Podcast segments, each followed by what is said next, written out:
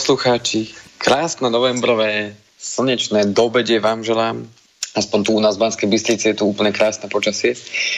A až škoda byť dnuka zatvorený. Ale tak verím tomu, že dnes tú hodinku, tí, ktorí nás počúvajú na život, teda 9.11. o 10.00, to s nami vydržíte a dozviete sa, či naozaj sú Slováci finančne gramotní a na koľko percent dopadol teda jeden veľký test, ktorý sa robil nie teraz, ale v auguste a o tom bude teda dnešná téma, ktorá bude teda venová, venovaná práve financiám. Ja dúfam, že na druhej strane Peťo Kršiak, ak, ak teda všetko by malo ísť, tak, tak by tam mal byť. Dobré ráno, pán Kovalčík. Aj tu v Banskej Bystrici je slnečno. Áno. Uh-huh. Tak to ja je super, vidím... lebo ja som tiež v Banskej Bystrici, možno tak vzdušnou čiarou, tak 2 km od vás, ale no. vzhľadom na okolnosti ešte stále budeme musieť vysielať takto. A ak vás môžem poprosiť, ja sa trošku počujem, že mám také echo. Vy sa poču... No to je dobré, že sa počujete. No, ale cez sluchátka ako keby... Dnes málo ľudí sa dnes počúva, čo hovoria. Veď to, veď to, a už je to... Už je to, je to lepšie, ja som vás trošku lepšie. stíšil, tak dúfam, že to bude všetko tak, ako má byť a že sa budeme počuť a že to dnes bude o tej finančnej obezite, lebo zatiaľ čo v iných e, oblastiach mnohí chcú zhadzovať grámy až kilogramy, tak v tej finančnej zase chcú mnohí tak priberať neuveriteľne, aj keď sa to v tej aktuálnej dobe nie veľmi darí, ale pokúsime sa dnes e, neriešiť veľmi aktuálnu situáciu, čo sa týka toho testovania a podobne, ale keď už test, tak nejaký iný, ako ste mi naznačili, budeme spomínať. Áno, áno, takže národ, národ sa testoval, ako som spomínal, teda v auguste a v podstate naša spoločnosť zadala, zadala jednej e, agentúre e, požiadavku teda na prieskum finančnej gramotnosti Slovákov No a tento prieskum sa mal okrem štandardných otázok súvisiacich s finančnou gramotnosťou teda zamerať aj na dôchodkové úspory. No a dnešnú reláciu chcem venovať práve tomu, uh, akým, k akým výsledkom sme uh, pomocou tohto prieskumu sa dopracovali a čo to znamená pre nás uh, a ako nám to môže pomôcť práve byť teda finančne obezný, ako ste to pekne povedali, uh-huh. aby sme si teda mohli nabaliť na seba tie tie, tie jednak v prvom rade vedomosti, a teda čo je potrebné na to, aby sme uh, vedeli potom na seba nabaliť aj tie, aj tie uh, financie a zároveň si tak vytvoriť priestor na žitie. No také, lepší, také finančné tukové také finančné tukové obalenie by bolo pekné. Áno, tak je jeseň, kedy nám začína tak prirodzene chutiť uh, tá, to také sezónne či už ovocie alebo sezóna aj zelenina, ako napríklad kapustička sa tlačí teraz do sudov však. Hm, tá sa tlačí a... celoročne, ale iným spôsobom. Áno, a, takže v tomto období je vhodné sa začať venovať, keď sú už tie také možno skoršie večery, venovať sa a, trošička aj takýmto a, praktickým veciam, ako sú financie, pretože tie financie sú, ako my už teda dnes v 105. časti hovoríme uh, nemenej dôležité ako, ako zdravie alebo čokoľvek iné, čomu venujeme pozornosť. Takže priatelia, ešte raz vítajte pri 105. časti našej relácie a dnes budeme teda hovoriť o finančnej gramotnosti a ako teda Slováci obstáli v tom náročnom v úvodzovkách teste. Takže ten prieskum e, finančnej gramotnosti sa teda zameral na dve základné oblasti, aby som to tak trošku približil, čiže e, trošku približujem, v čom spočíval ten prieskum a následne potom budeme rozoberať tie závery, ktoré z toho, ktoré z toho vyplynuli. Takže prvou časťou toho prieskumu bola základná znalosť tých finančných nástrojov a princípov ich fungovania, to znamená, že či to ľudia poznajú a akým spôsobom e, rozumejú princípom fungovania tých jednotlivých finančných nástrojov, s ktorými sa v živote stretávame. A druhá oblasť teda mapovala názory a tiež zamery ľudí šetriť si na dôchodok. Prečo práve ten dôchodok? Možno príde hneď taká otázka. Samozrejme, ak priateľi budete mať nejaké otázky, pokojne môžete písať. Tí, ktorí nás počúvate naživo, Peťo, ak vás môžem poprosiť, že by ste povedali tie kontakty. Áno, máme to taký... určite lepšie ako ja. Tak, niečo si ešte občas zapamätám, ale pre istotu použijem ťahák, takže studiozavinač slobodnyvysielac.sk Ak niekto naberie dokonca toľko odvahy, tak môže aj zatelefonovať 048 381 0101. Potom ešte na konci prípadne dodáme vaše kontakty, ak by niekto chcel mimo, alebo respektíve ak nás počúva niekto zo záznamu, z archívu, tak aby mohol kontaktovať aj vás. Ideálne je volať cez deň, že? Áno. Ideálne volať cez deň teda.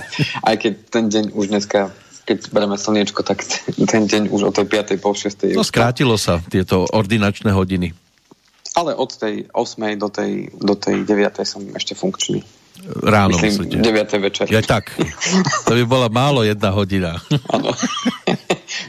možno jedného dňa aj to bude. Že budem tak jednu hodinu funkčný a potom budem robiť, čo chcem. Ja aj takto myslíte, lebo sú aj horšie prípady, že už si po hodine viac nedovolí nikto robiť. A vy budete akože hodinu ráno si sadnete na pláž, hodinku telefón ešte bude zapnutý, ale už potom budete mať len nohy vyložené a pozerať sa na diálku, do diálky na to more, ako sa tam vlní a to, to. by bol fajn. Hmm. Predstava. Obzvlášť teraz, keď Snívajte s nami. ísť. Áno. Snívajte s nami teraz v žiadnom prípade ani len 100 metrov od domu. OK. Iba keď máte spoločenské zvieratko. Ale... Uh... Áno, alebo manželku.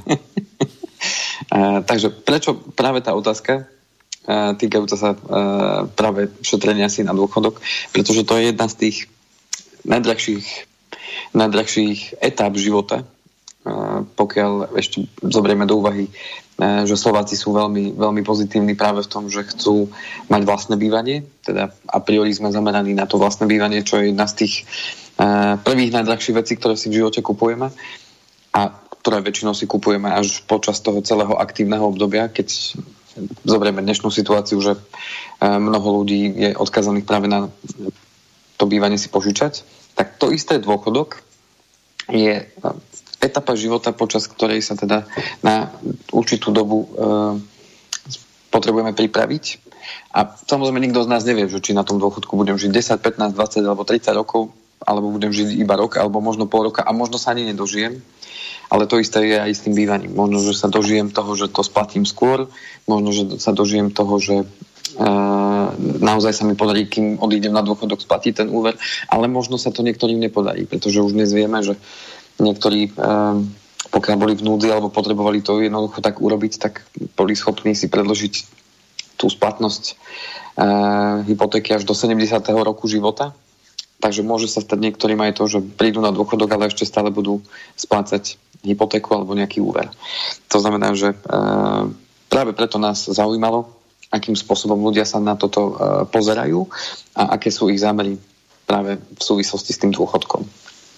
No a v rámci merania tej základnej finančnej gramotnosti bolo teda cieľom zistiť, ako si ľudia plánujú financie, nakoľko rozumejú tým základným finančným produktom a či rozumejú základným princípom fungovania tých finančných inštitúcií a jednotlivých nástrojov.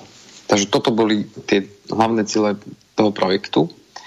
A poďme sa teda uh, pozrieť, ako to prebiehalo. Takže bol to prieskum, ktorý bol na reprezentatívnej vzorke populácie Slovenska uh, v, roku, teda v rozmedzi vekovej skupiny od 18 do 55 rokov. Uh, veľkosť vzorky bola 760 respondentov. Aj máte nejakú vedomosť, ako sa tí respondenti vyberali? Boli vyberaní regionálne, čiže z každého regiónu. A to sa im telefonovalo, písalo?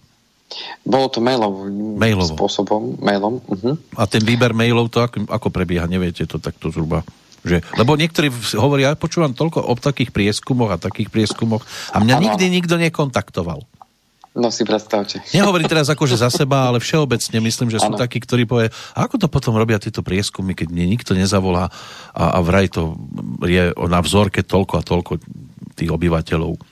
Tak zjavne tá, tá agentúra má nejaké kontakty, ktoré nejakým spôsobom získavala alebo získavala v predošlých. Sú ľudia, ktorí sa im nejakým spôsobom angažujú v takýchto testovaniach. Mm, že sa dopredu hlásia do poradovníka. Áno, áno, áno, že sa nahlásia, že áno, som ochotný robiť tento test a ten testy potom tí ľudia robia, či už za odmenu alebo, alebo len za to, že že chcú, chcú mhm. nejako si využiť ten voľný čas, ktorý majú. Mm-hmm. To znamená, že ťažko by k tomu povedať, že ako sú vybraní tí ľudia. No, takže nepoznáte, úplne detaily nebudeme rozoberať, že? V zásade, v zásade netuším, aký nástroj, možno, že si to práve tá spoločnosť chráni, uh-huh. akým spôsobom to robí, aby, aby možno konkurencie Týchto aby konkurencia teda nezistila, ne, že ako mhm. čo. Aby tých klientov tá konkurencia nevy, nevypátrala a tak. Napríklad, alebo ich systém, alebo spôsob, ako to robia. Uh-huh. Takže boli vyberaní tí ľudia podľa pohľavia veku a regiónu, samozrejme, aby to bolo zmapované v rámci celého Slovenska, aby to nebolo, že bude len nejaký úzky región skúmaný. Dĺžka dotazníka bola teda na 14 minút, čiže bolo to aj časovo ohraničené. No a ten zber údajov sa konal práve v auguste, čiže v priebehu, myslím, že tam bol 6 alebo jedného týždňa. Uh-huh kedy sa zbierali tieto informácie. No, a k čomu sa dospelo? Takže tie otázky, e, ktoré teda boli v tom, e, v tom teste, čiže ešte skúsim to takto približiť. Ideálne by bolo, keby na to človek mohol vidieť, ale keďže sme v rádiu, tak nedá sa to takto. No musíte to popisovať. Prezentovať, takže musím to popísať, to je to trošku náročnejšie. Ale bude to zase vzrušujúce, čo nám všetko odhalíte. takže bolo to, teda, ako som spomínal, 12 otázok, kde tie otázky boli, že budúca hodnota úspor po roku, mali teda uh, odhadnúť tí t- testovaní, ano. Uh, čiže mali podľa toho čísla, podľa tých konkrétnych čísel že uhádnuť, ale mali odhadnúť teda tú budúcu hodnotu úspor, význam fixácie pri hypotéke, výhodnosť skladu podľa sadzby, výhodnejšia investícia do akcie, počet dôchodkových pilierov, čo znamená bezkontaktná karta? To bola najjednoduchšia otázka. Uh-huh. A, a najnáročnejšia podľa odpovedí bola práve tá prvá, že aká je budúca hodnota úspor po roku.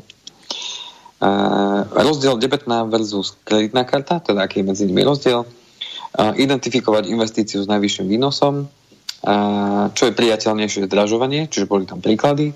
Vzťah rizika a investície, čiže aký je medzi nimi vzťah, medzi tým rizikou a investíciou, odhad sumy na účte po 5 rokoch a odhad dopadov inflácie na úspory. Ale to sú celkom čiže... také dosť náročné otázky toto. No, napriek tomu sú to, sú to základné otázky týkajúce sa práve tej základnej finančnej gramotnosti. Hmm. Na, základné, ale dosť náročné. Základné, ale dosť náročné vo vzťahu k tomu um, aby si človek aspoň vedel predstaviť, s tým, že za každú správnu odpoveď dostal respondent jeden bod. Ak sa priznal, že nevie odpovedať, body nedostal, ale ani nestratil. Aha. Ak sa však rozhodol si typnúť a neuhádol, tak prišiel o bod. No to je ako v škole, keď sme prišli pred tabuľu a stvárili sme sa, že to vieme a keď sme nevedeli, ale nepriznali sme sa, že nevieme, tak sme dostali horšiu známku. Áno. Poznáme. Áno. Takže čo priniesli, alebo tak, také hlavné zhrnutia, ktoré tam sú, tak 9 z 10 Slovákov sa považuje za finančne gramotných. To znamená, že okrem toho tam boli aj takéto otázky všeobecného charakteru, že či sa teda považuje za finančne gramotného, ale tie sa nehodnotili. Uh-huh. No a jedna z tých otázok bola práve zameraná na to, ako sa vidíte vy, že či sa považujete za finančne gramotného alebo nie. Tak 9 z 10 Slovakov sa považuje za finančne gramotných tak to skoro každý vie, že ako by narob, narobil s miliónom, ako by naložil napríklad. Ale ten index tej finančnej gramotnosti je len 62 bodov, to je 62%. Hm. Čiže, čiže v Slováci, keby sme to preložili do, do ľudskej reči, tak Slováci zvládli ten test na 62%, to znamená, že nie je celkom pravda, že sú natoľko finančne gramotní, že tomu všetkému, na čo sa pýtali, uh, tých otázkach naozaj rozumejú. A dá sa to aj porovnať s nejakým testom zo zahraničia? Že či vieme... Neporovnával som to. Neporovnával. Že kde sú to. treba finančne gramotnejší? Uh, neporovnával som to, ale je to možno zaujímavé, ak by podobný test sa robil, lebo zase v závislosti od toho, aké otázky sa dávajú v tých testoch, ťažko povedať, že ano. čo za test by bol ten, povedzme, zahraničný, s ktorým by sme to chceli porovnávať. Napríklad niekde v Rakúsku? Uh, ťažko povedať, naozaj nechcem, nechcem teraz si vymýšľať niečo, mm-hmm. že čo si ja myslím, to v konečnom dôsledku môže byť jedno, ale čo mňa, mňa zaujímalo práve to, že k čomu dospel ten, ten, uh, ten prieskum a aké závery z toho boli uh, schopní vyvodiť, to bolo pre mňa teda zaujímavé, keďže v tejto branži sa pohybujem a, a teda našou snahou je práve zvyšovať tú finančnú gramotnosť, tak som bol veľmi zvedavý na to, ako to dopadlo. No a tohto uh, vyplynulo to, že keď ideme na tie, na tie uh, otázky, tak najjednoduchšia otázka bola práve tá charakteristika tej bezkontaktnej karty a najnáročnejší bol výpočet budúcich úspor na základe úrokovej miery. Čiže bol tam príklad, že máte úspory toľko a toľko, úroková miera koľko, toľko, koľko budete mať na vašom účte o rok, váš odhad a koľko budete mať, povedzme, o 5 rokov bola ďalšia otázka. A toto bolo jedno z tých najťažších, ktoré teda ľudí veľmi, veľmi buď miatlo, alebo nevedeli na to správne odpovedať. Tak málo kto dnes si dokáže typnúť pri tejto súčasnej e, kríze, že koľko môže mať o rok napríklad na svojom konte. Tam to bolo definované v úrokovej sadzbe, čiže uh-huh. počítalo sa s tým, že to je garantovaná úroková sadzba. Aha, takto. Uh-huh. To znamená, nešlo o to, že má prehodnotiť všetky tie okolnosti vplývajúce na tú úrokovú sadzbu, ale bolo uh-huh. dané, že máte takéto úspory je takáto úroková sazba, koľko budete mať o rok na účte. Taká Čiže, matematická uh, úloha skôr to je. Áno, matematická úloha, ale t- taká základná matematika, nie je nič, ni, ano, nič sofistikované. Nie A plus ktoré... B rovná sa X. Áno, áno, presne tak. Hmm.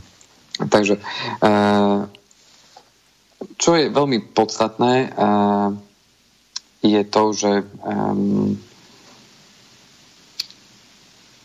tá úroveň finančnej gramotnosti nemá silný vplyv na sledovanie či plánovanie výdavkov. Čiže skúmalo sa aj to, že či si tí ľudia zvyknú uh, plánovať svoje výdavky, čiže ten test bol rozšírený aj to, ako sa správajú tí ľudia. A v podstate uh, rozdelili podľa výsledkov tej, uh, toho testu a podľa toho indexu tak dokázali rozlišiť 4 skupiny ľudí.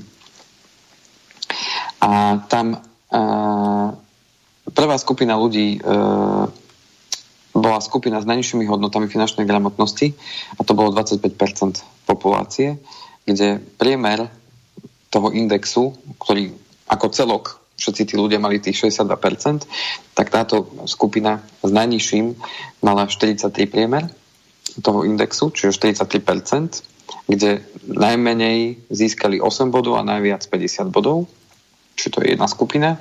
Druhá skupina bola skupina s podpriemernými hodnotami, čiže keď priemer bol tých 62, tak títo mali 57 e, a minimálna a maximálna bola od 54 do 58 bodov získali, alebo teda percent e, mali e, z testu. Potom skupina, ktorá bola od 63 do 71, čiže tam ich bolo s tým indexom 60 6 priemer. No a štvrtá najvyššia skupina s najvyššími hodnotami finančnej gramotnosti, tak to bolo horných 25% populácie, to znamená, že tí mali, tí mali priemer toho indexu 82% a viac. A tí odpovedali na tie otázky, že minimum 75 alebo teda aj 100%. Čiže takto sa to rozdelilo na 4 skupiny. No a aký záver z toho plinie v rámci tej otázky, ktorú sme si položili, že čo ovplyvňuje finančnú gramotnosť teda. Pretože, ako som spomínal, že boli e, ľudia v rôznom veku, e, aj samozrejme e, boli tam muži aj ženy a boli e, aj regionálne nejako rozložené e, tí, tí respondenti, a čiže bol urobený výber. A logická je teda otázka, že čo ovplyvňuje tú finančnú gramotnosť. Takže vy testovali to, že e, čo je e, teda rozhodujúce a čo najviac a čo najväčšej miere teda ovplyvňuje tú finančnú gramotnosť, tak ten test zistil to, že muži majú v priemere o 5 bodov vyššiu hodnotu toho indexu za predpokladu, že by mali všetci rovnaký vek, vzdelanie a tak ďalej. Za tohto predpokladu majú muži v priemere o 5 bodov vyššiu hodnotu finančnej gramotnosti. Čo je celkom zaujímavé, a ja keď to tak pozerám na tých mojich klientov, keď som to čítal prvýkrát, tak som si tak urobil taký rýchly vlak, mi prebehol v hlave, že, že ako je to u tých mojich uh, klientov, že kto tam viacej rozhoduje, alebo kto viacej sa zaujíma o tie financie, tak ťažko mi je to hodnotiť, že či viac muži alebo ženy, lebo mám klientov aj, kde, kde tým, tým človekom, kto rozhoduje v rámci rodiny je muž, ale mám aj takých, kde, kde žena. Takže pre mňa to je tak pol na pol, by som povedal avšak, e, avšak pripisuje sa to väčšinou mužom. Teda aspoň mám taký, taký ten uh, archetyp niekde zachovaný, že ten muž by mal rozhodovať o tých financiách, ale poznám teda ano, mnoho tak... domácností, kde, kde muž donesie peniaze a žena to už vyrieši. Žena je tá, ktorá drží kasu. áno, tá drží kasu a už to rozdeluje. Takže v závislosti od toho samozrejme, ako je to nastavené. Ale v tomto, v tomto e, konkrétnom teste nám to vyšlo teda takto. Ďalší bod, e, ktorý sa podarilo odhaliť, bolo to, že s vyšším vekom stúpa aj hodnota e, toho indexu finančnej gramotnosti, avšak iba mierne. To znamená, že pri rozdiele 10 rokov fyzického veku by bol rozdiel v tom indexe približne 2 body. Čiže neznamená to vždy, že ten, kto je starší, alebo je fyzický vek jeho je starší, že je zároveň aj hneď automaticky finančne gramotný. Skôr si myslím, že je to o tom, že má ten človek nejaké skúsenosti viaceré, ako ten mladý človek, povedzme. Čiže už vníma to z toho pohľadu tých skúseností, ako funguje možno bankový sektor, alebo ako funguje dôchodok a tak ďalej. A samozrejme stúpa možno ten, ten záujem o tú finančnú gramotnosť eh, s tými otázkami, ktoré v živote človek potrebuje riešiť. Samozrejme, ten mladý človek toho až tak veľa nepotrebuje riešiť, čo je zase na druhú stranu na škodu, že pokiaľ nevie, čo má riešiť od začiatku a nevie o tých jednotlivých krokoch, ktoré by mal riešiť hneď, ako sa možno prvýkrát zamestná alebo ako začne podnikať, tak prichádza tým o ten drahocenný čas, ktorý uh, potom už nevieme vrátiť nikdy, nikdy späť. Jednoducho ten čas plinie a nevieme sa vrátiť v čase a urobiť niečo, čo by nás doviedlo k tomu vytúženému cieľu. To znamená, že, že práve preto je dôležité vedieť, že, že ten, tá finančná gramotnosť vôbec nesúvisí nejako s vekom. Až tak veľmi teda. No a čo sa dá jednoznačne učiť, je to, a čo ten test ukázal, že so stúpajúcim vzdelaním jednoznačne stúpa aj hodnota toho indexu finančnej gramotnosti. Čiže rozdiel medzi ukončeným stredným, stredoškolským vzdelaním bez maturity a ukončeným vysokoškolským vzdelaním je viac ako 13 bodov vo výsledku. To znamená, že keď nabehneme na tento uh, segment, tak uh, to vzdelanie je veľmi, veľmi podstatné. Teraz nehovorím o tom, že, že tí, ktorí sú bez maturitu, sú, nevedia hospodariť s peniazmi. Práve, že ja z tých vlastných skúseností viem o tom, že tí ľudia, ktorí majú možno nižšie príjmy kvôli tomu, že majú to nižšie vzdelanie a nepodarilo sa im možno v živote až tak veľmi presadiť, že by mali tie vysoké príjmy, tak dokázali s tými financiami lepšie hospodáriť ako, ako tí, ktorí mali ten príjem vyšší. Áno, sú to takí väčší kúzelníci. Áno, a dokážu, dokážu kúzliť s tým. A zároveň mi je jasné, že môže byť aj horšie. To znamená, že sú ochotní uh, vzdať sa tej súčasnej spotreby práve vo, vzťahu k tomu, že potrebujú sa do budúcna pripraviť na to, že môžu byť aj horšie. To znamená, že sú, sú uh, veľmi striedmi čo veľmi súvisí práve s tým, aby si dokázali vytvárať rezervy, ale finančná gramotnosť není len o tom byť ochotný si niečo odkladať, ale byť finančne gramotný znamená aj to, že aké nástroje z toho finančného trhu využívam a na čo a s akým, s akým cieľom a s akým výsledkom. A o tom je práve um, aj tá finančná gramotnosť a tu vidno veľmi, veľmi ten rozdiel medzi tým, tým uh, človekom, ktorý je vzdelanejší, alebo teda má vysokoškolské vzdelanie a tým, ktorý, ktorý povedzme to vzdelanie nemá ani s maturitou. Čiže v tomto smere, v tomto smere je e, dôležité práve aj to vzdelanie. Ale ako vravím, neznamená to, že ten človek, ktorý je menej vzdelaný, že by bol v živote neúspešný vo vzťahu k peniazom.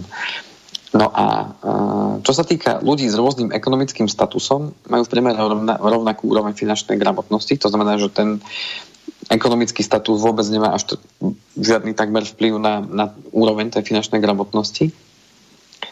No a čo sa týka príjmových skupín, pretože tam samozrejme mm, sa riešila charakteristika toho jednotlivého respondenta, tak rozlišujú sa, alebo teda výrazne sa odlišujú od seba príjmové skupiny pod 800 eur príjmu na jednej strane a skupiny s príjmom nad 800 eur a tam bola rozdielna v priemere ich finančná gramotnosť rozdielna o 5, 5 bodov.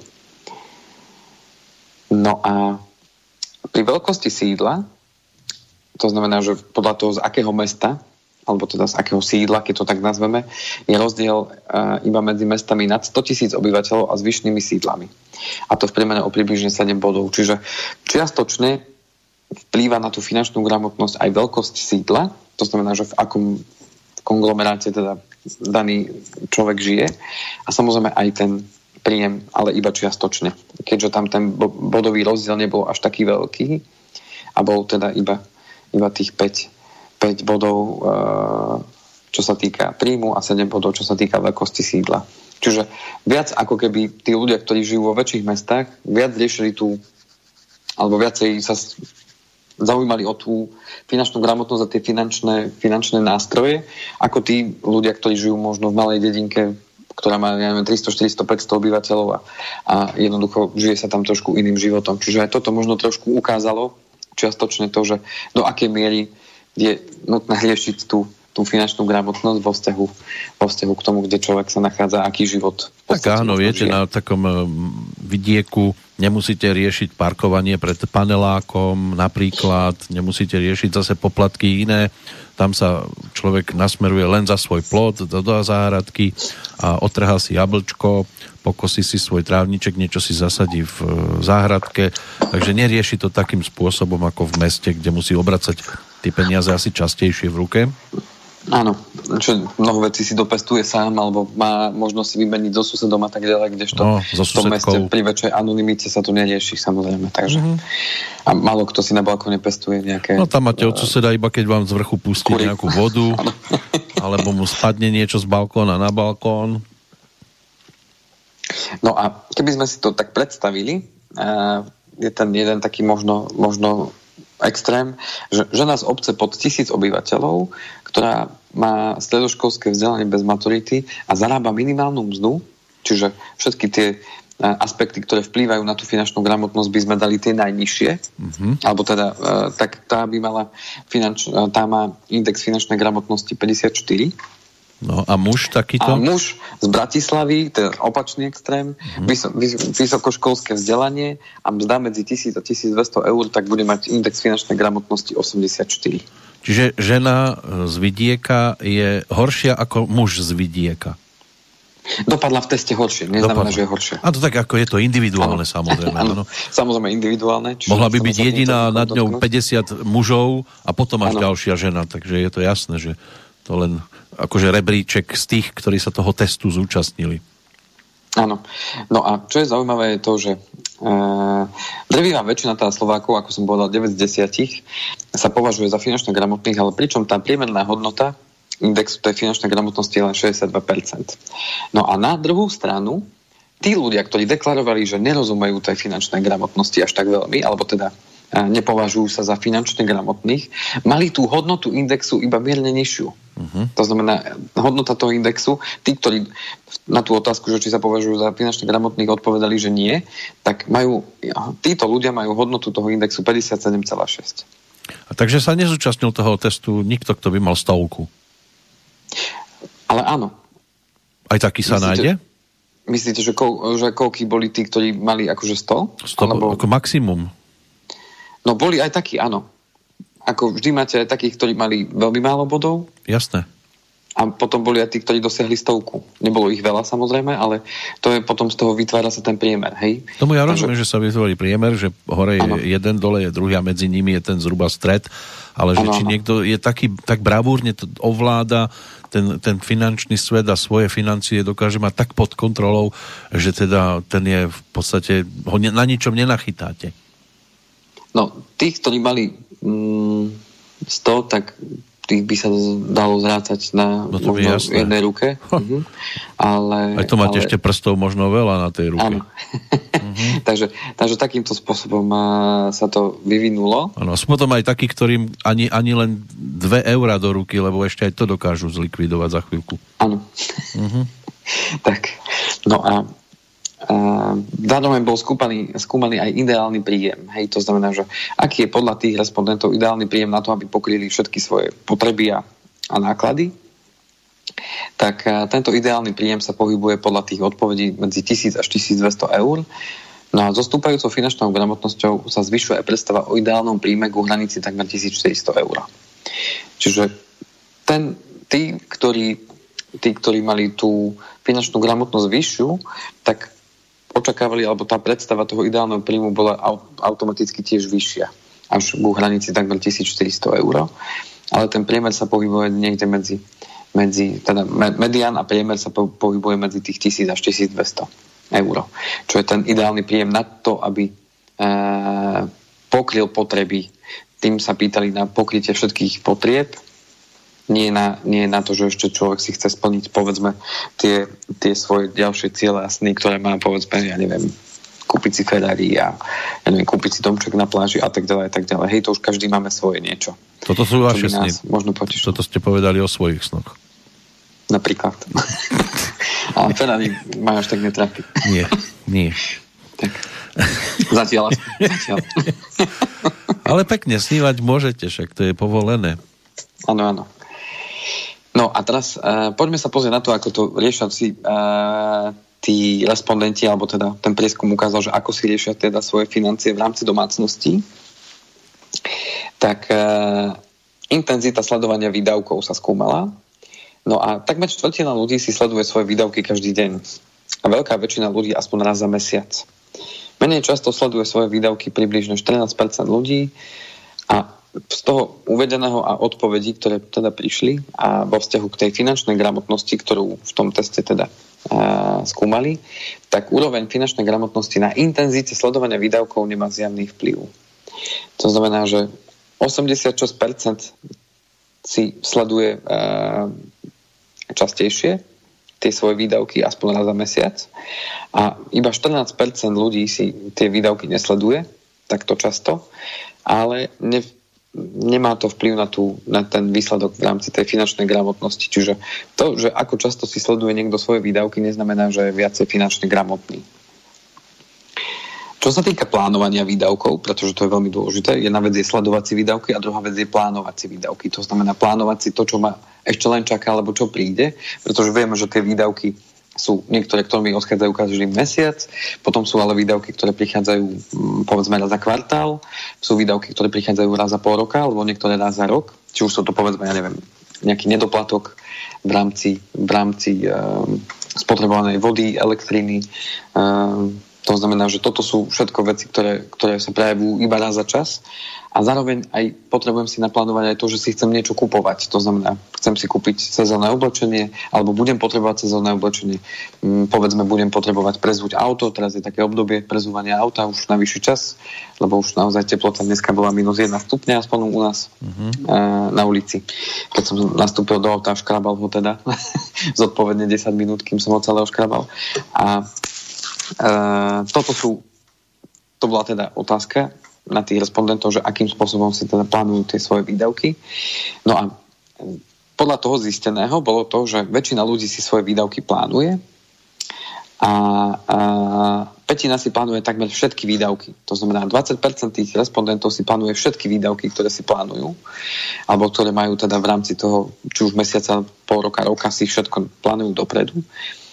A úroveň finančnej gramotnosti nemá výrazný vplyv na, na to, na koľko si ľudia plánujú výdavky. To znamená, že to, že či v tom teste mali vyššiu, vyšší ten index alebo vyšší počet bodov, nemá vplyv na to, že či si tie výdavky dokážu plánovať. Zase z pohľadu, z pohľadu toho, aby bol človek v pohode a aby mal jasno v tom, že koľko, koľko peňazí si potrebuje odkladať na to, aby, aby to zvládol, tak je to plánovanie výdavkov veľmi, veľmi dôležité z môjho pohľadu. Čo sa týka príjmov a výdavkov domácnosti, takmer polovica ľudí má dostatočné príjmy na pokrytie výdavkov na bývanie a jedlo. Čo je však smutné čo mňa trošku prekvapilo a zarazilo, mm, a možno je to naozaj odraz tej reality, len e, sa možno s tým až tak často ja nestretávam. To znamená, znamená že to neexistuje. Neznamená to však, že to neexistuje. Tak čo ma prekvapilo teda bolo to, že avšak viac ako štvrtine ľudí pravidelne finančné prostriedky chýbajú na to, aby pokryli svoje výdavky na bývanie a jedlo a tým pádom to mi prišlo, že viac ako štvrtina, tak to je celkom dosť. A na mesiac to je v priemere 200 až 268 eur. To znamená, že v priemere chýba tým ľuďom, ktorí si musia naozaj niekedy požičať až 200 až 268 eur na mesiac, čo je celkom, celkom dosť. Mm. To znamená, že tu keď to dáme do súvisu s tým indexom finančnej gramotnosti, ako sa znižuje úroveň finančnej gramotnosti, tá suma tých peňazí sa zvyšuje. To znamená, že tí, ktorí majú najvyššiu tú finančnú gramotnosť, alebo ten index tej finančnej gramotnosti dosiahli najvyšší v tom teste, tak tá suma, ktorú si potrebujú niekedy požičať alebo niekedy im chýba, je najnižšia až blížiaca sa nule. A čím je tá, ten index finančnej gramotnosti nižší, čiže ako sme si rozdelili tie 4 skupiny, čiže keď ideme uh, až k tým, ktorí dopadli najhoršie, tak tá je, tam u nich je tá finančná potreba si požičiavať niekedy uh, to, na, aby pokryli svoje výdavky, je, je teda vyššia. Ďalšia otázka bola týkajúca sa exekučných konaní. No a podľa toho prieskumu vyšlo, že e, čeli teda exekučnému konaniu až desatina ľudí, viac ako desatina, je to konkrétne 12%, a v priemeru majú 8 bodov nižšiu hodnotu indexu finančnej gramotnosti oproti priemeru. Čiže keď priemerná hodnota bola niekde tých 62, tak títo dosahujú teda podpriemernú až o 8 bodov, čiže na úrovni 54. Takže z tohto nám vyplynulo, že naozaj tá vzorka obsahovala aj ľudí, ktorí teda čelia tej exekúcii. A keby sme to naozaj poňali ako, že, že je to v rámci celého Slovenska, tak ako keby 10% ľudí z celého Slovenska, čo je 5,5 milióna ľudí, ale to je aj s deťmi. Neviem, koľko je presne teraz dospelých, tak to brame, že je to, ja neviem, 2,5 milióna alebo 3 milióny, ktorí majú od 18, povedzme, 18 a viac, tak uh, je to celkom slušné číslo, koľko ľudí vyčelilo teda naozaj. Až takémuto uh, dá sa povedať finančnému zlyhaniu, pretože ja to tak nazývam, že už keď niekto čeli exekúcii, tak tak je to do istej miery finančné zlyhanie, či už nevedomky, alebo možno vedomky s tým, že mm, jednoducho to k tomu až dospelo, že človek zle hospodária s tými finančnými prostriedkami, alebo že jednoducho prišlo také obdobie a taká situácia v jeho živote, ktorá spôsobila až taký hlboký prepad uh, v, tom, v tej schopnosti pokryť svoje výdavky, že to došlo až k tomuto. Čo nie je určite nič príjemného. Mm. Takže ja by som tu, ak môžem si dovoliť, urobil krátku prestávočku. Áno. A potom by sme sa vrhli na to, čo sme zistili v rámci toho, aký je teda potenciál toho sporenia a ako ľudia vnímajú tie úspory a ako vnímajú ten dôchodok a ako si predstavujú teda svoj dôchodok a akým spôsobom komunikujú, či už so svojimi kamarátmi, známymi a, a s finančnými odborníkmi do akej miery im dôverujú a, a toto všetko ešte nás bude čakať teda v druhej polovici. Dobre, tak dáme si pesničku, ktorá bude tiež v podstate o niečom podobnom, ako sa človek v tom finančnom svete míli.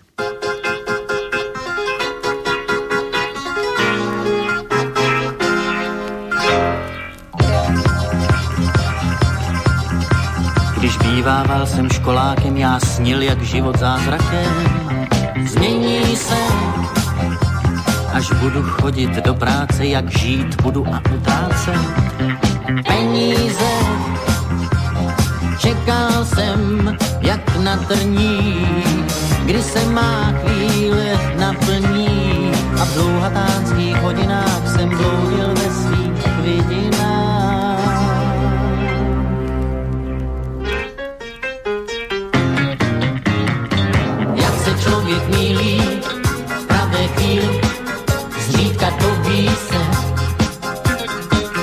Člověk mílí,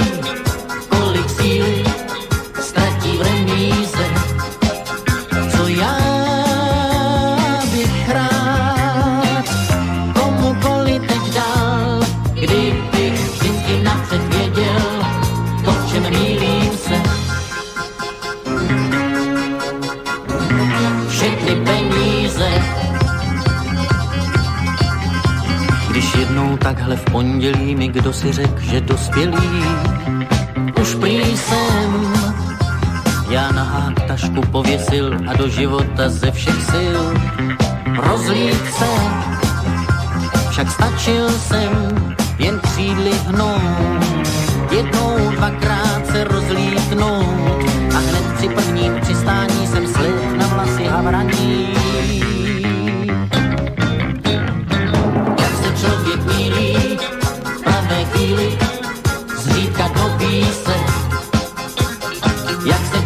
He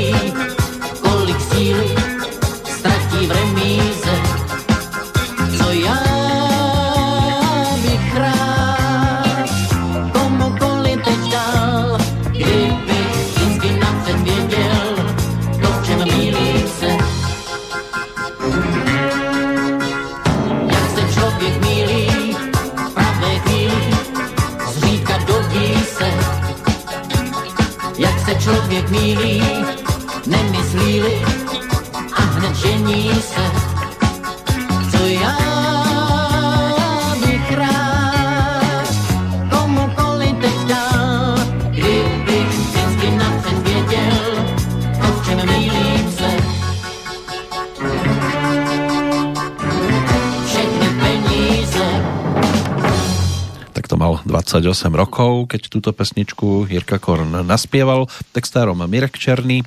No a to by mnohí na to, za to dali naozaj e, veľa, keby vedeli hneď v pravej chvíli, kedy sa mília aj pri tom investovaní. Samozrejme, originál tejto pesničky mnohí určite poznajú, Money, Money, Money skupiny ABBA. Tak toto bola česká verzia ešte zo 77. roku, ale zostáva nadčasovou, pretože naozaj je to o tom, že tú správnu chvíľu aj investovať, e, to sa dá odhadnúť naozaj málo komu a aj ten test, ktorý tu dnes pán Kovalčík spomína, e, niečo prezráza, že? Áno, a prezradil nám teda mnoho. Aspoň e, pre mňa ešte stále, stále tam nachádzam ďalšie a ďalšie veci. Čím viac si to čítam a čím viac si to možno mm, prekladám do toho. Takže môžete s tým aj súhlasiť, tak... že naozaj to takto sedí aj s realitou, že to nie je len taký výsledok nejakého testíku. Určite áno, mnoho vecí e, podľa mňa e, je v ňom odhalených práve takouto, takouto formou, čo je výborné práve preto, keď e, e, sa môžem rozprávať práve s ľuďmi e, o tom, že e, ako je to u nich samotných a keďže to vidím aj sám u seba, aj, aj u mojich klientov, že určité tie vzory správania tam sú. A samozrejme, samozrejme potom uh, od toho sa dá odraziť a vieme, vieme s tým pracovať potom u ľudí. A, uh, z tohto vy, vyplýva to jednoznačne, čo si nechám potom, potom nakoniec. Poďme sa teda pozrieť na, na uh, to, akým spôsobom dokážu ľudia odkladať. Takže tá schopnosť tvoriť úspory uh, je to že väčšina domácností, to znamená, že v tomto zmysle väčšina je viac ako 80%, má schopnosť tvoriť úspory a odložiť nejakú sumu takmer každý mesiac. Čiže zase sa nám potvrdzuje takéto paletovo pravidlo 80-20. To znamená, že keď si položíme tú otázku, že či sú ľudia schopní odkladať si peniaze a odkladať teda pravidelne, tak 80% ľudí áno, 20% tvrdí, že nie. Čiže buď sa im to nedarí, alebo nedokážu. No a, a v priemere sa tieto skupiny od seba odlíšia aj úrovňou finančnej gramotnosti. To znamená, že tí, ktorí sú finančne gramotní a ten index mali uh, vyšší ako 60, tak tí uh, deklarujú, že áno, dokážu aspoň párkrát ročne, nie možno každý mesiac, ale dokážu odložiť teda čas peňazí. A tí, ktorí mali pod 60, tak tí sa teda vyjadrili, že sa im nedarí odkladať peniaze a všetko minú. Tá čiastka navyše, ktorú dokážu teda odkladať, zostane v priemere mesačne medzi 100 až 170 eur. A platí tiež, že s vyššou finančnou gramotnosťou stúpa aj priemerná suma, ktorú dokáže človek mesačne odložiť. To znamená, že čím vyššia finančná gramotnosť, platí to, že dokáže aj viacej odkladať. To znamená, že uh, tu vidíme tú priamu súvislosť práve v tom, akým spôsobom dokážu odkladať. A tí, ktorí majú teda vyššiu finančnú gramotnosť, dokážu odložiť aj viac. No a čo je, mňa veľmi potešilo je to, že viac ako dve tretiny rodičov pravidelne sporí pre svoje deti, čiže v priemere rodičia sporia mesačne pre jedno dieťa medzi 25 až 40 eur a suma sa mierne zvyšuje s rastúcou úrovňou finančnej gramotnosti, čo je super, že teda myslia na to, že to dieťa bude jedného dňa možno potrebovať väčšiu sumu peňazí, či už súvisiacu so vzdelaním, prípadne s tým, že bude chcieť e, riešiť svoje bývanie. Či už, či už to bude prvý možno nájom a potom neskôr hypotéka, ale jednoducho budú potrebovať na to finančné prostriedky aby sa to dieťa mohlo teda osamostatniť. E, kedy si to bolo také jednoduchšie, by som povedal, e, že človek si našiel tú prácu a mal možnosť výhodnej, výhodnej či už položičky alebo nejakým spôsobom financovať to bývanie, ktoré nebolo až také, také veľmi, veľmi mm, finančne náročné.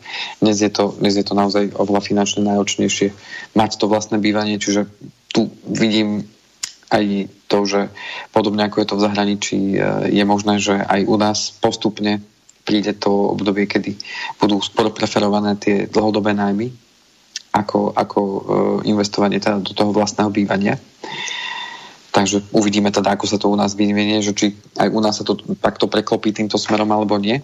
Aj keď no, na druhej strane zase, ak e, to má vyzerať tak ako teraz v aktuálnej dobe, že vám niekto pohrozí vyhodením z nájmu, ak nemáte doma ten e, papierik modrý, tak možno je lepšie naozaj mať vlastné bývanie.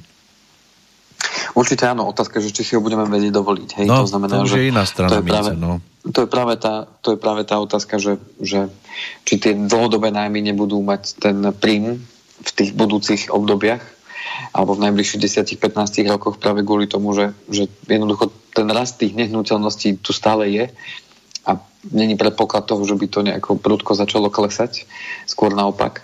E, to znamená, že tu je práve tá otázka, že, že ako to bude a preto si myslím, že aj to sporenie pre dieťa má svoj význam, pretože tí rodičia, ktorí to urobia, a tu vidíme, že viac ako dve tretiny to dokáže urobiť, tak e, sa pripravia na to, že tie finančne náročnejšie obdobia súvisiace práve s tou výchovou a prípravením toho dieťaťa do budúcna, aby bolo čím skôr možno samostatné a vedelo samostatne fungovať, prátajú s tým a plánujú to dopredu, čo je, čo je veľmi dobré. Takže tu vidím, že, že teda priestor na to je. No a čo sa týka teda najčastejších foriem sporenia, kam si Slováci teda odkladajú, to ma celkom zaujímalo. Hoci som odpoveď tak trošku tušil, že kde to bude, tak uh, najčastejšie formy sú teda práve veľmi, veľmi uh, konzervatívne a tak ako sme sa aj veľakrát rozprávali aj v našej relácii, teda mnoho ľudí e, sporí práve na alebo drvivá väčšina v tých ban- bankových produktoch a doma. to znamená sporiaci účet, bežný účet e, a to, že ich majú doma, či už v kasičke alebo niekde medzi, medzi ponožkami, tak e, to je veľká väčšina ľudí, ktorá investuje práve takýmto spôsobom. To znamená, že e, toto sú tie najčastejšie formy. Menej sa už vyskytuje práve práve stavebné sporenie, investovanie do akcií alebo prípadne do fondov alebo cez životné poistenie. Toho je už teda podstatne menej. A najobľúbenejší je teda sporiaci účet. Z toho celého vyplynulo. To znamená, že v tomto zmysle vidím, že Slováci sú veľmi konzervatívni a tu vidím ešte veľký priestor práve v tom plánovaní, pretože z tohto vyplýva jediné a to je to, že keď využívajú tie konzervatívne e, formy sporenia, tak sa sústredia práve na tie cieľe, ktoré sú e, od nich vzdialené možno 1, 2, maximálne 3 roky. Aj to som možno prehnal. To znamená, že málo, málo ešte si plánujú ľudia tak tu, tu, tie stredné alebo tie, tie dlhodobé ciele, ktoré majú. To znamená, že pokiaľ by si to naozaj plánovali tak, uh, a rozumeli tomu, že ako to celé funguje práve aj vo vzťahu k inflácii a vo vzťahu k tej úrokovej sadzbe, tak by určite nevolili povedzme sporiaci účet ako nástroj na, na vyplatenie hypotéky alebo uh, sporiaci účet na nástroj, kde chcem uh, odložiť svojim deťom peniaze, ktoré budú potrebovať o 10, 12, 15 rokov. Takže toto je práve to, čo skúmala tá finančná gramotnosť a výsledok je teda taký, že uh, že hoci máme pocit, že rozumieme peniazom a tomu, ako, ako peniaze fungujú, avšak výsledok je teda inde, čo je potvrdené práve aj tým, uh, kde si ľudia teda tie peniaze sporia. No a keď prejdem teda plynule z toho sporenia, uh, že kde si teda ľudia sporia, tak prejdem na, na ten spomínaný dôchodok, pretože zameranie bolo teda na ten uh, dôchodok a ako to ľudia vnímajú, tak menej ako polovica ľudí sa zamýšľa nad sporením na dôchodok. To znamená, pre mňa to celkom také alarmujúce číslo, že iba 40, niečo cez 40% ľudí e, premýšľa nad tým, že jedného dňa budú potrebovať e, peniaze aj na tom dôchodku. Tak mnohí možno myslia na to, že nedožijú. Jasné, ja by som bol strašne rád, že ako to vnímali možno tí naši rodičia a možno sa tu mojich rodičov opýtam. Tak a oni sa ste... držali zrejme tej rozprávky o troch grošoch Áno, len toto je možno to, čo zažívame aj my sami. Mňa si spomínam na to obdobie, keď som mal možno ani nie 20 rokov a som si predstavoval, Ježiš Maria, to ja budem mať 30. To už budem aký starý. No, dedo, ja, skoro už dedo. Budem, že keď budem mať 40, aký ja už budem starý. A Ježiš Maria, ako je to odo mňa... A nedožijem do jary. Lebo človek má tú takú tendenciu, eh, že to, čo je pred ním je veľmi vzdialené. Áno, už aj 10 rokov je veľmi ďaleko. Áno, ale to, čo je za nami, tak sa nám zdá, že to bolo len včera. Uh-huh. To znamená, že keď si tak človek zoberie, že OK, 20 rokov dozadu, povedzme ja ako 40 ročný, tak mi to príde, že to ubehlo fakt, že myhnutím oka. Ale 20 rokov pred sebou vidím, čo ešte ja všetko budem musieť urobiť, dokázať a čo chcem ešte urobiť a tak ďalej. Čiže zdá sa mi to ako obrovské more času ešte predo mnou. Uh-huh. A, avšak uvedomujem si, že, že tých 20 rokov mi ubehlo naozaj veľmi rýchlo. A tu je podľa mňa veľmi dôležité si uvedomiť práve to, že aj tí, ktorí možno používajú ten argument, že, že ja sa toho možno nedožijem, tak tam je dôležité to slovíčko možno. A keď aj niektorí použijú argument bez toho možno, tak ja sa stále opýtam tú otázku, že čo ak sa dožiješ. No, čo potom? A, a co když neumžu, ako ste ano. to hovorili vy, Peťo. Takže aj tu si to môžem povedať, nielen pri, pri tom poistení, čo sme sa tam nasmiali trošku, ale uh, aj pri tom, uh, že to obdobie, to znamená, že 60 a viac rokov, ja to tak nazývam, pretože nemusíme vždy len čakať na ten dôchodok, ktorý nám príde, príde zo strany štátu, aj to sa bude samozrejme meniť, pravdepodobne, tak treba si uvedomiť možno také, takú jednu základnú vec, že máme dve obdobia v živote, počas ktorých míňame a iba jedno, počas ktorého sme produktívne, počas ktorého niečo aj vytvárame. O čom hovorím? Keď zoberiem v priemere, že keď sa narodím a kým teda sa pripravím na ten život, tak zoberiem, že v priemere to je niekde do 21-22 rokov, podľa toho, či niekto ide na vysokú alebo nejde na vysokú, samozrejme ten vek môže byť predložený trošku, mm-hmm. ale v zásade vtedy žijem z toho, čo vytvorili moji rodičia, čo vytvárajú teda rodičia a žijem z ich plodov práce a z toho, čo dokázali oni pre mňa vytvoriť na to, aby som povedzme do toho uh, života mohol teda nejako vstúpiť. A keď teda ukončím to vzdelanie a tú prípravu na ten život a na to moje budúce zamestnanie, profesiu a tak ďalej, tak vtedy začína to obdobie produktívne, to znamená, že povedzme od tých 20 rokov môže začať a bude trvať do povedzme tej 60 čiže 40 rokov produktívneho obdobia.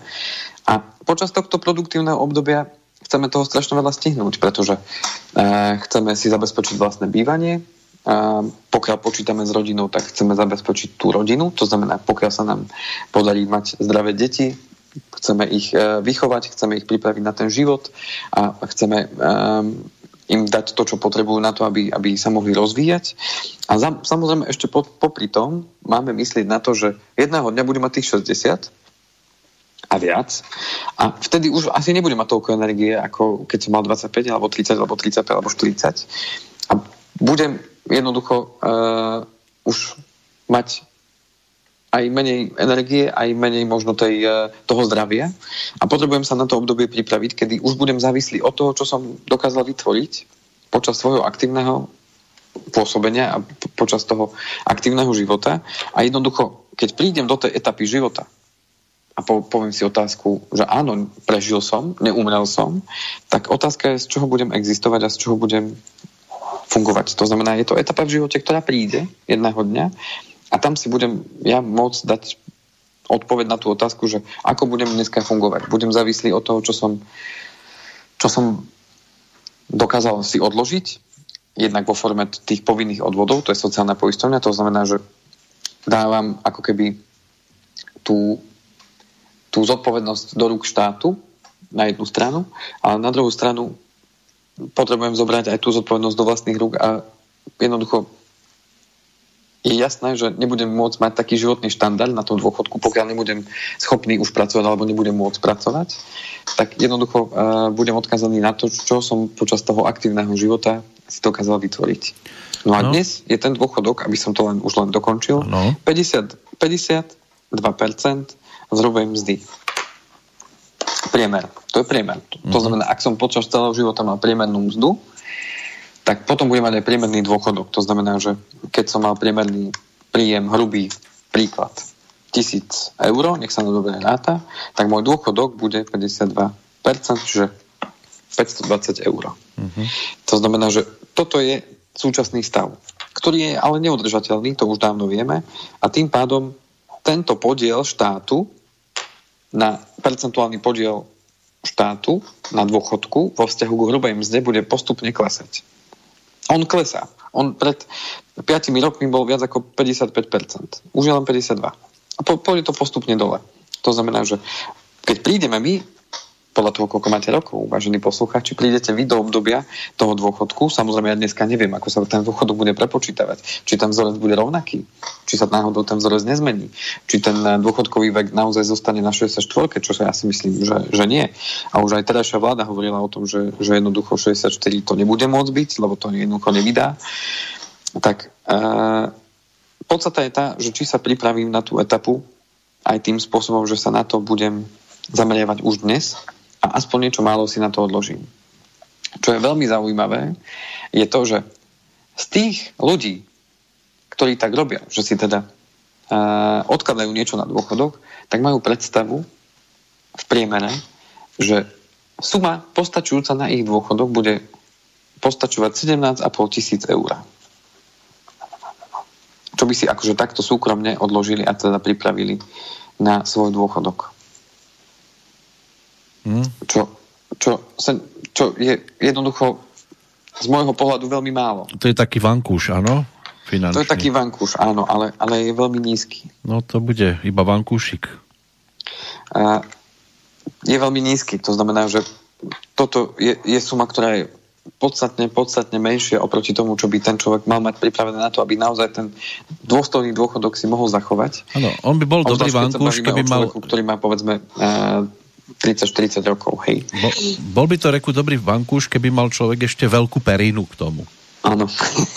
to znamená, že takáto je predstava ľudí, ale čo je podstatné zase vo vzťahu k tej finančnej gramotnosti, že tí, ktorí mali v priemere vyššiu tú, ten index finančnej gramotnosti, tak ma, mali aj, aj si predstavujú vyššiu sumu potrebnú na dôstojný dôchodok. To znamená, že tá suma už bola potom oveľa vyššia u tej skupiny, ktorá bola v tom indexe najlepšie. Čo sa týka plánu šetrenia si na dôchodok, si vytvorila viac ako štvrtina ľudí, avšak iba zhruba polovica z nich dokáže dodržať každý mesiac. To znamená, že ľudia, 25% ľudí približne má vytvorený plán na dôchodok, že áno, budem si toľko to odkladať a, a, a takýto výsledok z toho bude, avšak iba polovica z nich deklaruje, že to dokáže urobiť každý mesiac. To znamená, že v tomto prípade až 12, možno 14% ľudí dokáže odkladať si na dôchodok pravidelne každý mesiac, čo je z môjho pohľadu veľmi alarmujúce, pretože keď to takto pôjde ďalej, ja, ja verím tomu, že, že to percento sa bude postupne zvyšovať, avšak uh, tí ľudia, ktorí to budú nechávať potom na neskôr alebo na poslednú chvíľu, tak um, môžu byť nemilo, nemilo prekvapení práve z toho vývoja, ktorý na tom dôchodku bude a akým spôsobom budú musieť fungovať z tých malo peňazí, ktoré si dokázali takýmto spôsobom uh, vytvoriť. To znamená, že uh, tá miera dodržiavania zase, keď sa vrátim k tomu indexu finančnej gramotnosti, je miera dodržovania toho sporiaceho plánu je vyššia u tých, ktorí majú vyššiu tú finančnú gramotnosť podľa spomínaného teda indexu. Čo je veľmi zaujímavé, je to, že e, s kým sa ľudia radia o tom, ako sa majú pripraviť na dôchodok. Tak najviac ľudí e, dôveruje práve rodine a priateľom. To znamená, že toto je pre nich to, to merítko, alebo s čím sa porovnajú, alebo od koho si, od koho si pýtajú rady, alebo respektíve s kým to riešia, je práve rodina a priatelia. S kým riešia teda svoj dôchodok. O niečo menej, až 69%, dôveruje finančnému poradcovi, alebo čo rieši teda konzultácie s finančným sprostredkovateľom. No a naj, najnižší podiel mal práve online dôchodková kalkulačka, že teda najmenej využívajú, alebo teda najmenej dôverujú práve nejakým online kalkulačkám. To znamená, že práve tá rodina a priatelia a blízki ľudia sú tí, ktorými sú ochotní sa baviť a od, od koho si teda berú príklad. Ono je asi najideálnejšie si brať príklad od toho, kto už má nejaký výsledok. Áno, ale väčšinou to býva tak so všetkým. Keby sme sa pýtali nielen na dôchodok, ale pýtali sa aj na to, že s kým eh, ten človek rieši mm, povedzme kúpu auta, alebo s kým rieši s kým rieši možno aj tie zdravotné otázky, tak vždycky sa zdôveruje tým svojim priateľom a známym a s ktorými to rieši.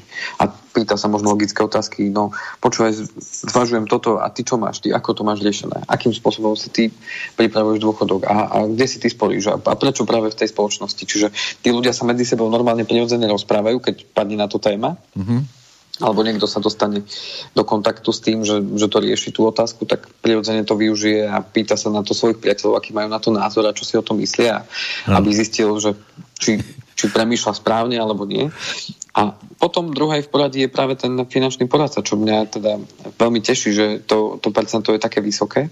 Mm-hmm. To znamená, že je to približne on o pár percent nižšie, 77% bolo tá, tá rodina a priatelia, ale, ale bolo to rozdelené tak, že 64%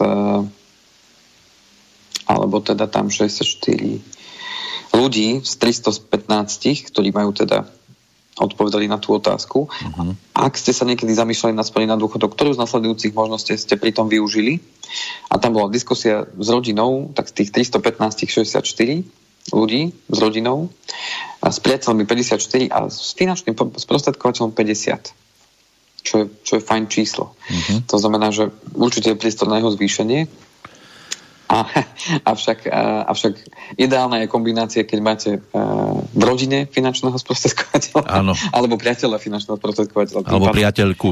Alebo priateľku, uh-huh. áno. Trošku mi nahrávate teraz na jednu vec. Ja by som, t- možno odbočím, ale keď už sme pri tom radení sa, ako nakladať s financiami, tak ma napadá jedna vec. Ja som si nedávno pozrel taký film, sa to volá Orlie Pierko. Neviem, či vám to niečo ano. hovorí. Áno, áno, áno. No, a títo dvaja páni v tej druhej časti, lebo to bola druhá časť v podstate takej ako keby trilógie, tak tam riešili odchod z Vysokých Tatier a stáli takto na stanici. Ja mám teraz taký úryvok, má to 45 sekúnd, takže to nám veľa času nezaberie. A ako muži rozmýšľajú, keď nakladajú s financiami a keď majú cestovať niekam? Poďme do Košíc. Jedba, ale nie je to priblízko? Keď už tak radšej ďalej. Praha, čo povieš? Hmm, prekrásne mesto. Aj tam by nám bolo fajn. Ibaže priveľa ľudí. Vyše milióna. Ja nemám rád tlačenicu. Bratislava. Všetci sa ťahajú iba tak. Hm. A vieš, aké sú tam horúčavy? Tam v lete ľudia ležia prilepení na asfalt. A jedna učiteľka vravela, že... si vyberaj sám. Hm. Keby bolo podľa mňa, tak vieš, kde by sme mali ísť? Kde? Na pivo. Mudro hovoríš. Tieto veci si treba ešte poriadne premyslieť. Ha, popijeme, porozmýšľame a ušetríme za cestovné list. No? Hm. Počujete? U, ušetria za cestovné lístky, keď budú... Krásne, áno. Podľa mňa by sme mali ísť na pivo. Áno. A tam sa všetko vyrieši aj, aj napríklad ten dôchodok. No. A ušetríte ano. trošku, keď si dáte pivo. Tak jak môžem, ja viem, že už preťahujeme trošku. No, máte čas, kľudne hovorte, že je pekne. Áno. tak už len dopoviem, že tie formy sporenia na dôchodok, ktoré ľudia využívajú, sú druhý a tretí pilier najviac už oveľa menej využívajú e, nejaké dlhodobé dôchodkové sporenie alebo investovanie. To znamená, že e, spoliehajú sa veľmi práve na tie, na tie e, najzákladnejšie formy sporenia na dôchodok. Avšak ten druhý pilier naozaj len pomôže vyrovnať tú stratu z tej sociálnej poisťovne. A ten tretí pilier trošku tomu napomôže v závislosti od toho, koľko si tam ten daný človek prispieva samozrejme, čím viacej toho na ten dôchodok bude, tým uh, skôr to ten človek ocení. A ako sa hovorí, to, čo si dnes odložíme na svoj budúci, na budúce fungovanie, tak nikdy nebudeme lutovať. Tak to väčšinou býva. Áno, môžeme to minúť aj zajtra. Áno, a môžeme ísť na pivo. A ja, ja už len poviem možno tieto, možno dve minútky si zoberiem ešte mm-hmm. na, na to, že čo som ja pochopil z toho, a, aké závery som si ja z toho vyvodil. Tak prvý záver, že keď si myslíme, že dačo vieme, neznamená, že to tak naozaj je. A tento test potvrdil aj to, že síce si my Slováci myslíme, že sme finančne gramotní, ale není to tomu celkom tak. Uh, z toho vyplýva aj to, že uh, čím viacej budeme vzdelanejší aj v tejto oblasti, ja viem, že nemôžeme byť úplne vzdelaní vo všetkom, ale tie základné, základné oblasti tej finančnej gramotnosti by sme mali poznať, ak sa chceme, uh, ak chceme teda v živote byť byť v poriadku aj v tejto, v tejto oblasti. Takže čím viac budeme pracovať práve aj na tej finančnej gramotnosti, tým uh, bude aj ten dôchodok a možno aj to, ako v tom živote uh, preplávame, bude, bude jednoduchšie, bude to, bude to krajšie. Uh, dozvedel som sa aj to, že uh, 10% ľudí má finančné ťažkosti a viac ako štvrtina ľudí uh, dokonca finančné zápasy. Každý, každý mesiac možno. To znamená, že určite obrovský priestor na to ukázať tým ľuďom, že, že tá finančná gramotnosť a to, ako narábať so svojimi peniazmi a to, že majú možnosť vždycky urobiť aj zmenu vo svojom živote, má svoj zmysel, ako sa to snažíme teda robiť aj my. A okrem toho, že teda klientom poskytujeme naše finančné služby, tak im ukazujeme aj možnosť spolupráce s nami a vidím, že teda naozaj obrovský priestor práve na, na to, aby sme ďalších kolegov medzi naše rady prijali a ukázali im, že máme, máme komu pomáhať a že ľudia o to majú záujem. O tom hovorí práve to, že tú dôveryhodnosť okrem teda priateľov a, s rodinou, už ľudia vo veľkom využívajú aj práve e, vo vzťahu k finančným odborníkom alebo teda poradcom. To znamená, že keby tento prieskum e, bol pred 20 rokmi, tak také číslo určite vysoké nie je. Takže ja som veľmi, veľmi rád, že, že sa to takto preukázalo, že tých 25 rokov, čo tu v podstate OFAB na trhu je a ktoré patrilo medzi zakladateľov, teda finančných e, sprostredkovateľov, alebo toho finančného poradenstva, tak eh, tá práca za tých 25 rokov sa určite prejavila. A čo ešte okrem iného mi ukázalo, je to, že, že čím viacej budú ľudia vzdelanejší, tým lepšie budú vedieť hospodariť so svojimi peniazmi a lepšie využívať tie finančné nástroje na tom trhu, o čom momentálne hovorí to, že ten index je 62% a mnoho ľudí využíva práve na sporenie a vytváranie si uh, tých rezerv na svoje ciele práve cez tie veľmi krátkodobé a veľmi konzervatívne sporenia, čo mne hovorí o tom, že ľudia peniaze majú, tí, ktorí majú. A, uh, to je ináč dobre povedané. Už, áno. Tí, ktorí a, majú, tak tí majú. Áno. zistili, sme, zistili sme, že je to viac ako dve tretiny ľudí si dokážu odkladať svoje peniaze. Uh-huh. A, a teda, pardon, 80% ľudí si dokáže odložiť peniaze, 20% nie. To znamená, že dôležité je však, ako ich odkladajú a aké nástroje na to využívajú. Čiže vidím, že tu je veľký priestor práve s ľuďmi sa o tom rozprávať, ukázať im, ako to naozaj v realite funguje a ako v tej realite, v tom naozajstnom živote s tými financiami narábať tak a aké využívať nástroje a ako ich použiť vo svoj prospech tak, aby, aby uh, boli úspešní. No za tie Takže... ostatné roky sme sa naozaj zmenili ako spoločnosť, kedy si tu platilo to legendárne, že postav dom, zasať strom, sploť syna, aby bol zachovaný rod. Dnes je to o tom, že splať hypotéku alebo nejaký úver, vytni strom a zas vybuduj si tam bazén a radšej nemaj veľa detí, plus teda dnes ešte aktuálnejšie nebuď pozitívny, pokiaľ ide o dnešný deň, máme tu Svetový deň slobody, aj keď ono sa to spája síce skôr s berlínskym múrom, ale všeobecne, pokiaľ človek chce byť naozaj slobodný, tak je dobré, keď je v tomto smere, v tom finančnom, ako sa hovorí, závodov. Že je zabezpečený, má tam nejaké úspory a mohol by v kľude sa vydať v ústredy novým dňom, keď to takto vzletne poviem. Áno, tak ja vedím tomu, že aj tento táto naša relácia a výsledky tohto, tohto nášho prieskumu. Ešte je tam viacero ďalších vecí, ale čas nám už nedovoluje to všetko rozoberať. Tak a samozrejme, keby sme ešte... Dovolí nám to o dva týždne tak... zase, viete, ako, nemusíme zase všetko dnes prezradiť. Áno, áno. Tak ja si niečo nechám do zálohy, ako uh-huh. sa mhm. hovorí. Ale ak by niekto veľmi generál. túžil, že by chcel trošku viac aj mimo poriešiť, tak kde sa má obrátiť? Môže sa teda obratiť s dôverou na mňa 0917232450 je môj telefónne číslo, prípadne e-mail kovalcik andrej zavinač ovbmail.eu No a to by bolo z dnešného finančného zdravia 105. v poradí v podstate všetko. Pán Kovalčík, pozdravujem vás domov. Teraz ste doma, predpokladám.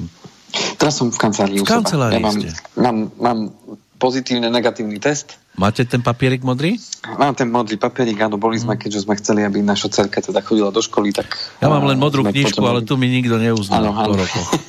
takže máme aj tento modrý papierik, takže ja sa môžem teda hýbať. A modré oči nestačia, áno? Že by som... Modré oči ani nemám. Ja mám, ale tie, tie mi nepomôžu pri vstupe do nejakých zariadení. Hoci som teda zodpovedný a zavretý doma vo vlastnej dobrovoľnej karanténe, aj tak mi to nepomôže. No bohužiaľ. No nič, ja musíme to... pretrpieť tieto časy. Aspoň neminiem. Viete, Áno. nikam Áno, nechodíte. viacej. Nemáte kde míňať.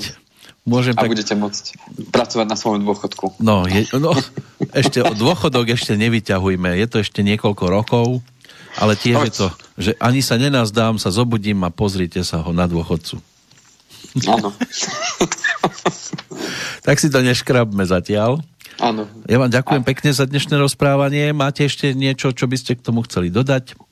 Ja ďakujem veľmi pekne za pozornosť poslucháčov, ktorí nás vydržali počúvať až do konca. Mm. Možno to bolo e, niekedy trošku také, také fádne, avšak uh, myslím, že to boli také zaujímavé zistenia a uh, ja sa teším, že my budeme a tí hlavne pravidelní poslucháči naše relácie sú teda určite nadpriemerne finančne gramotní a verím tomu, že ten test by zvládli uh, určite lepšie, ako je spomínaný index 62%. No a ďakujem pekne za vašu dôveru a to, že nás uh, napriek všetkému stále dokážete počúvať a uh, pre mňa je to stále výzva a záväzok, aby som sa teda čoraz lepšie pripravoval a prinášal vám teda informácie, ktoré vám budú pomáhať zvládať život lepšie. Za tie dnešné ďakujeme a verím, že sa o dva týždne ne, nebudeme len počuť, ale že sa už snáď konečne aj opäť uvidíme. Verím tomu aj ja. Takže na jednej strane Andrej Kovalčík, na druhej strane Peter Kršiak. Ďakujeme za pozornosť a tešíme sa opäť do počutia. Krásny deň, do počutia, priatelia.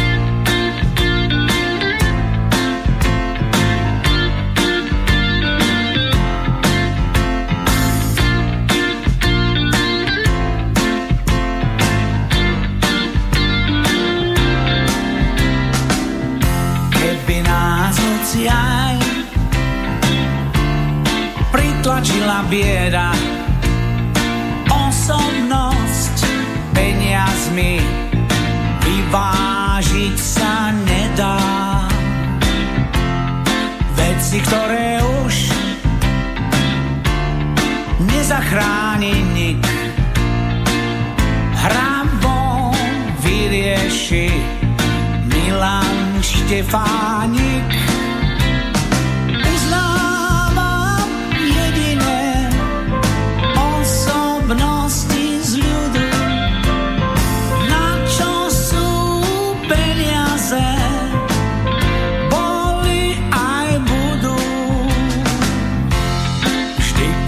Keď vrch